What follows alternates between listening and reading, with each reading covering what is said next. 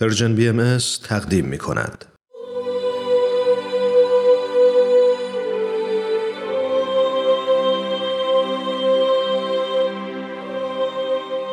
سر آشکار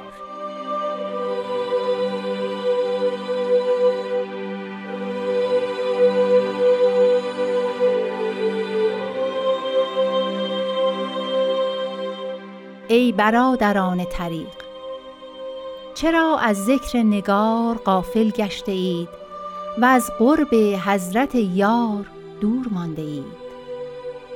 صرف جمال در سرادق بیمثال بر عرش جلال مستوی و شما به هوای خود به جدال مشغول گشته اید. روائح قدس میوزد و نسائم جود در حبوب و کل به زکام مبتلا شده اید و از جمیع محروم مانده اید زهی حسرت بر شما و علی الذین هم یمشون علی اعقابکم و علی اثر اقدامکم هم یمرون.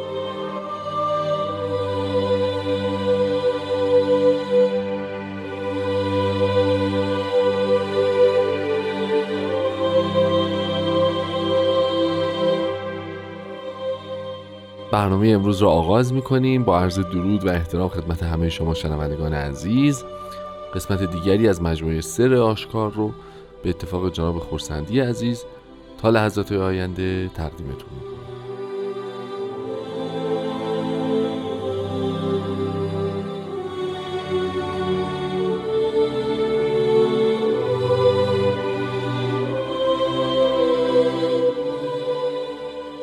جناب خورسندی وقت بخیر. خوش آمدید قربان. خوشحالیم از اینکه مجددا زیارتتون می‌کنیم. روز شما هم به خیر باشه. روز شنوندگان عزیزمون هم به خیر و سلامتی و شادی باشه انشالله انشالله خب همونطور که شما بهتر از من می‌دونید قطعه ای از کلمات مکنونه را امروز مرور خواهیم کرد به اتفاق که با عنوان ای برادران طریق آغاز میشه. مطلعی که تا الان نداشتیم. و بعدش هم نخواهیم و بعد هم نخواهیم داشت. و منتظر به این قطعه است. اگه موافق باشین از همین تلیه کلمات مکنونه آغاز بکنیم و بعد راجع به خود متن ذره ذره جلو بریم. طریق معنای راه. بله. اما طریقت به مجموعه راه های رسیدن به خداوند در عرف فرق عرفانی و صوفی گفته میشه. بله. پس برادران طریق یعنی دراویش همراهان ما در این روش های مختلف وصول به محبوب. بله. که حالا محبوب هم در نزد این گروه ها اسامی خاص داره. متفاوته. اما در اصل ببینید طریقت در مقابل شریعت شریعت ظاهر است و عیان است و همه کس می‌تواند تعلیم بگیرد بله. و روشهاش مشخصه. طریقت باطن است و افراد باید سینه به سینه فرا بگیرند و از یار بشنوند و از مراد بپذیرند بله. و نوعی تعلیم در اصل اگر اون تعلیم ظاهری است این نوعی سلوک درونی است. پس به همین جهت اه، راه است. راهی برای رسیدن. و برادران طریق البته مشخصا میشن فرقهای مختلف. حالا در ادامه قطعه قبل ما قرار داریم. یعنی اینکه چیزی شبیه مجموعه‌ای که بعدها سالها بعد در ادرنه در دوران اظهار امر جهری حضرت بهاءالله اتفاق افتاد. ایشان در آن هم در سوره هیکل رؤسای فرق مختلف عرفانی و مدعیان در از هدایت و رشاد رو دعوت کردند که به حقیقت واقع و به انصاف در حقیقت ظاهر شده بنگرند و مردم رو به نام حق از حق محروم نکنند. اینجا هم در اصل دارند دوباره همین مراتب رو تکرار می‌کنم به زبانی شیوا بیان می‌کنند. درسته. اینکه از ذکر حالا راجع به نگار یا مثلا قرب حضرت یار از اینا؟ خود ذکر شروع بکنیم. ذکر حالتی است که برقرار بماند. بله. در آثار مبارکه هست که فذکر الله در قرآن هست. بله. ذکر که ما قبلا هم راجبش صحبت کردیم اگه بله، یادتون بله. باشه. امر الهی بود ولی کلا حالت یا حالت برقرار است. ذکر نگار یعنی اینکه از یاد و نزدیکی و حالت حضور او. غافل شدید. از اینکه خداوند در میان شما حاضر است از اینکه شما در محضر الهی هستید غافل شدید.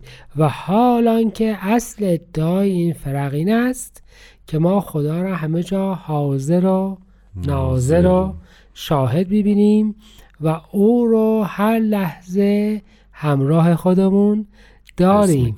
اون وقت وقتی چنین ادعایی می‌کنند نهایت دوری از این ادعا میشه اینکه از ذکر نگار غافل گشته اید. یعنی اینکه شما که می‌گویید خدا را هر لحظه شاهد می‌بینیم اصولا حضور الهی رو درک نمی درک نکرده اید و دور شده اید از قرب حضرت یار. و همین ترتیب حضرت یار یا حضرت دوست بله. اشاره به خداوند است.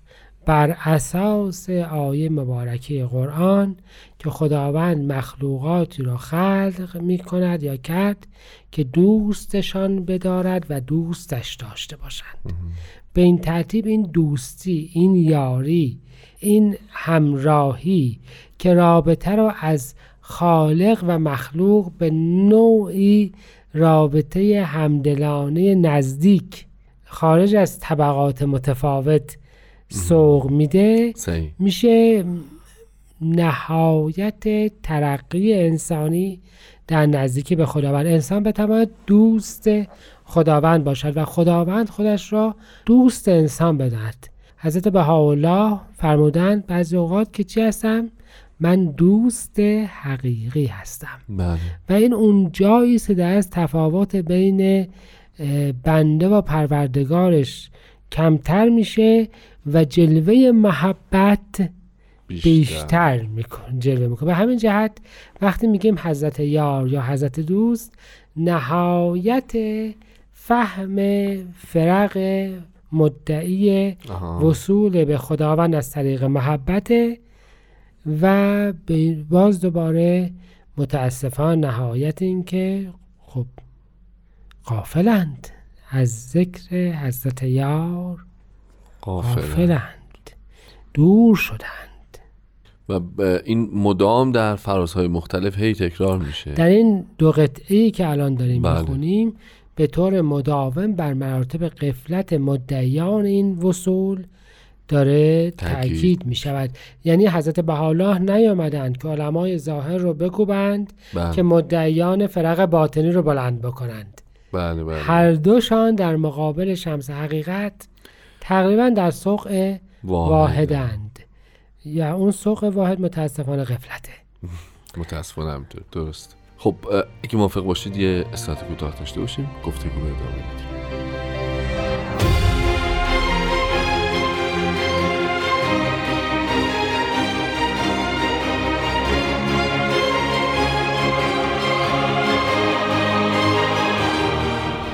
جناب خورسندی ما در مورد جمال حالا جلوتر که میریم البته فکر می‌کنم جلسات خیلی قبلتر یه مقداری صحبت کردیم. حالا باز اگه شما صلاح دونستین شاید بد نباشه بفهمید که این جمال چیست و چه صفتی است در واقع.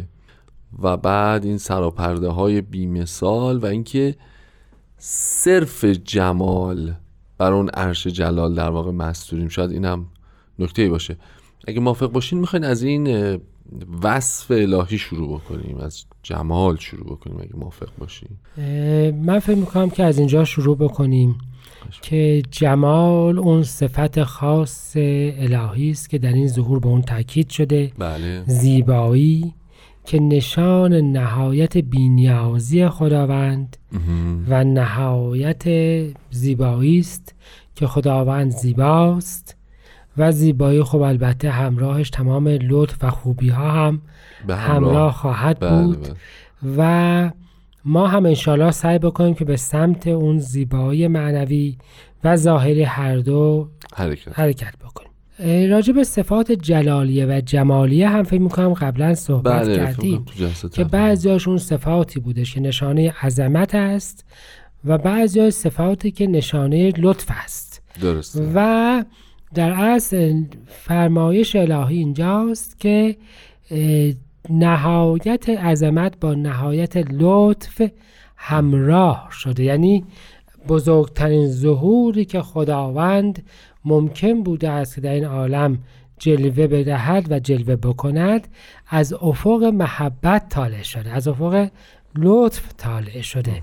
صرف جمال بر عرش جلال مستویه بله یعنی اون بله. عظمت سر جای خودشه ولی اون لطف هم همراه خودش هست و ما کاملا این رو می‌بینیم یعنی اینکه به فرمایش حضرت بهاءالله خداوند به شفقت در این ظهور مثل پدری که فرزندانش رو می‌خواد تربیت بکنه با مردمان ما. عالم سر و کار داره بله رفتار پس به این ترتیب حضرت بهاءالله عظمت این ظهوری که حاصل شده است و ضمنا عدالت الهیه رو یادآور می‌کنن یعنی اینکه مدار حیات عالم فقط بر لطف نیست. جلال است و جمال. بر عدالت هم هست. بله. جهان اینطور نیست که تو اگر به محبت الهی مستظهری که باید باشی از اینکه هر عملی پاداشی داره و خوبی خوبی میاره و بدی بدی میاره غافل بشی. مبادا فکر بکنی که چون ما محبت رو داریم یا چون طریقت رو داریم شریعت رو می‌تونیم چیکار بکنیم؟ بگذاریم بگذاریم کنار. هر دوتاش با همه.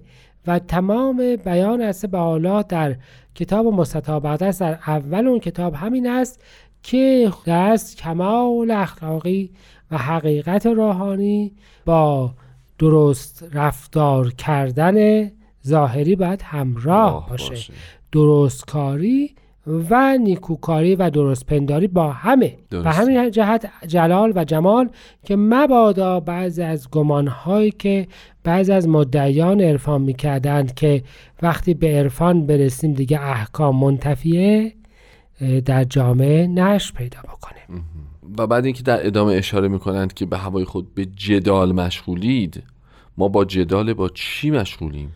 در, حال جدال با چی هستیم ما؟ خب ببینید اگر کسی توجهش به خداوند باشه و غرق محبت او باشه آیا به اطرافش توجه داره؟ نه.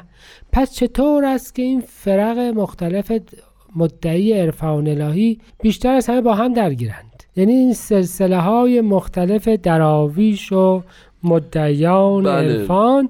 بیش از این که به خداوند مشغول باشن به همدیگه مشغولند و به جدال با هم مشغولند حضرت بهاءالله به این اختلاف عمیق بین هر کدوم از این مدعیان و درگیری هاشون که هیچ کم از درگیری بین علمای ظاهره نیست البته اشاره فرمودند که ظاهرا پس همتون شما به هوای خودتون مشغول. مشغولین.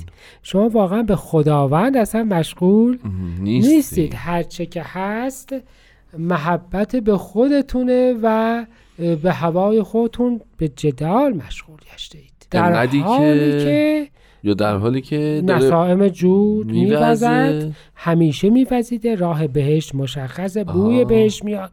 بوی خوش محبوب میاد. یعنی همون وضعی که بوی یوسف میآمد آفرین. و افراد ازش غافل می‌گذشتن. بودند بله بله به این ترتیب از جمیع از جمیع نعمهای الهی محروم محروم. نه نعمتهای ظاهره و نه نعمتهای بله، باطن. باطنی و شاید آخرین نکته که خیلی فرمودید راجبش باید صحبت بکنیم این هستش که حسرت می‌خورند ولی در این حال از فعل مزارع استفاده می‌کنند و حسرت می‌خورند بر کسانی که این راه را ادامه بدهند یعنی, یعنی نگاهی به آینده هم اینجا نگاهی به. آینده و حال دارد یعنی کسانی که به ادعای قرب الهی و مهیا کردن راهی برای وصول به خداوند به دیگران مشغول بشوند و و بیشتر از اون که به خدا مشغول باشند درگیر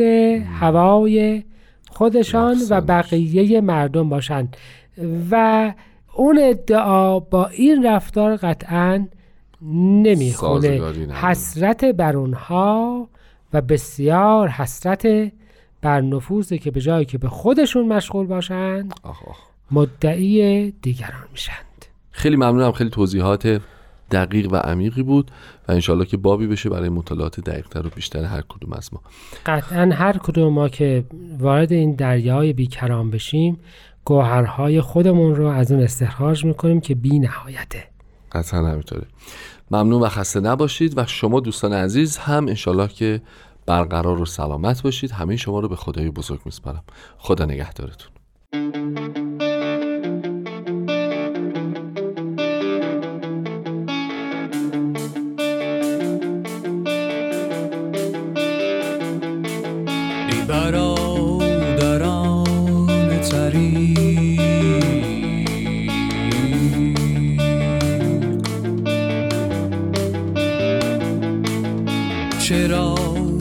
ذکر نگار غافل گشته اید و از قرب حضرت یار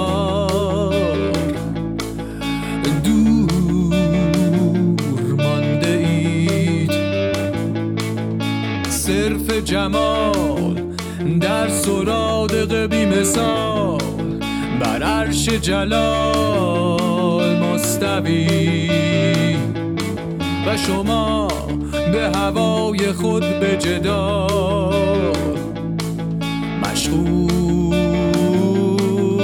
گشته ای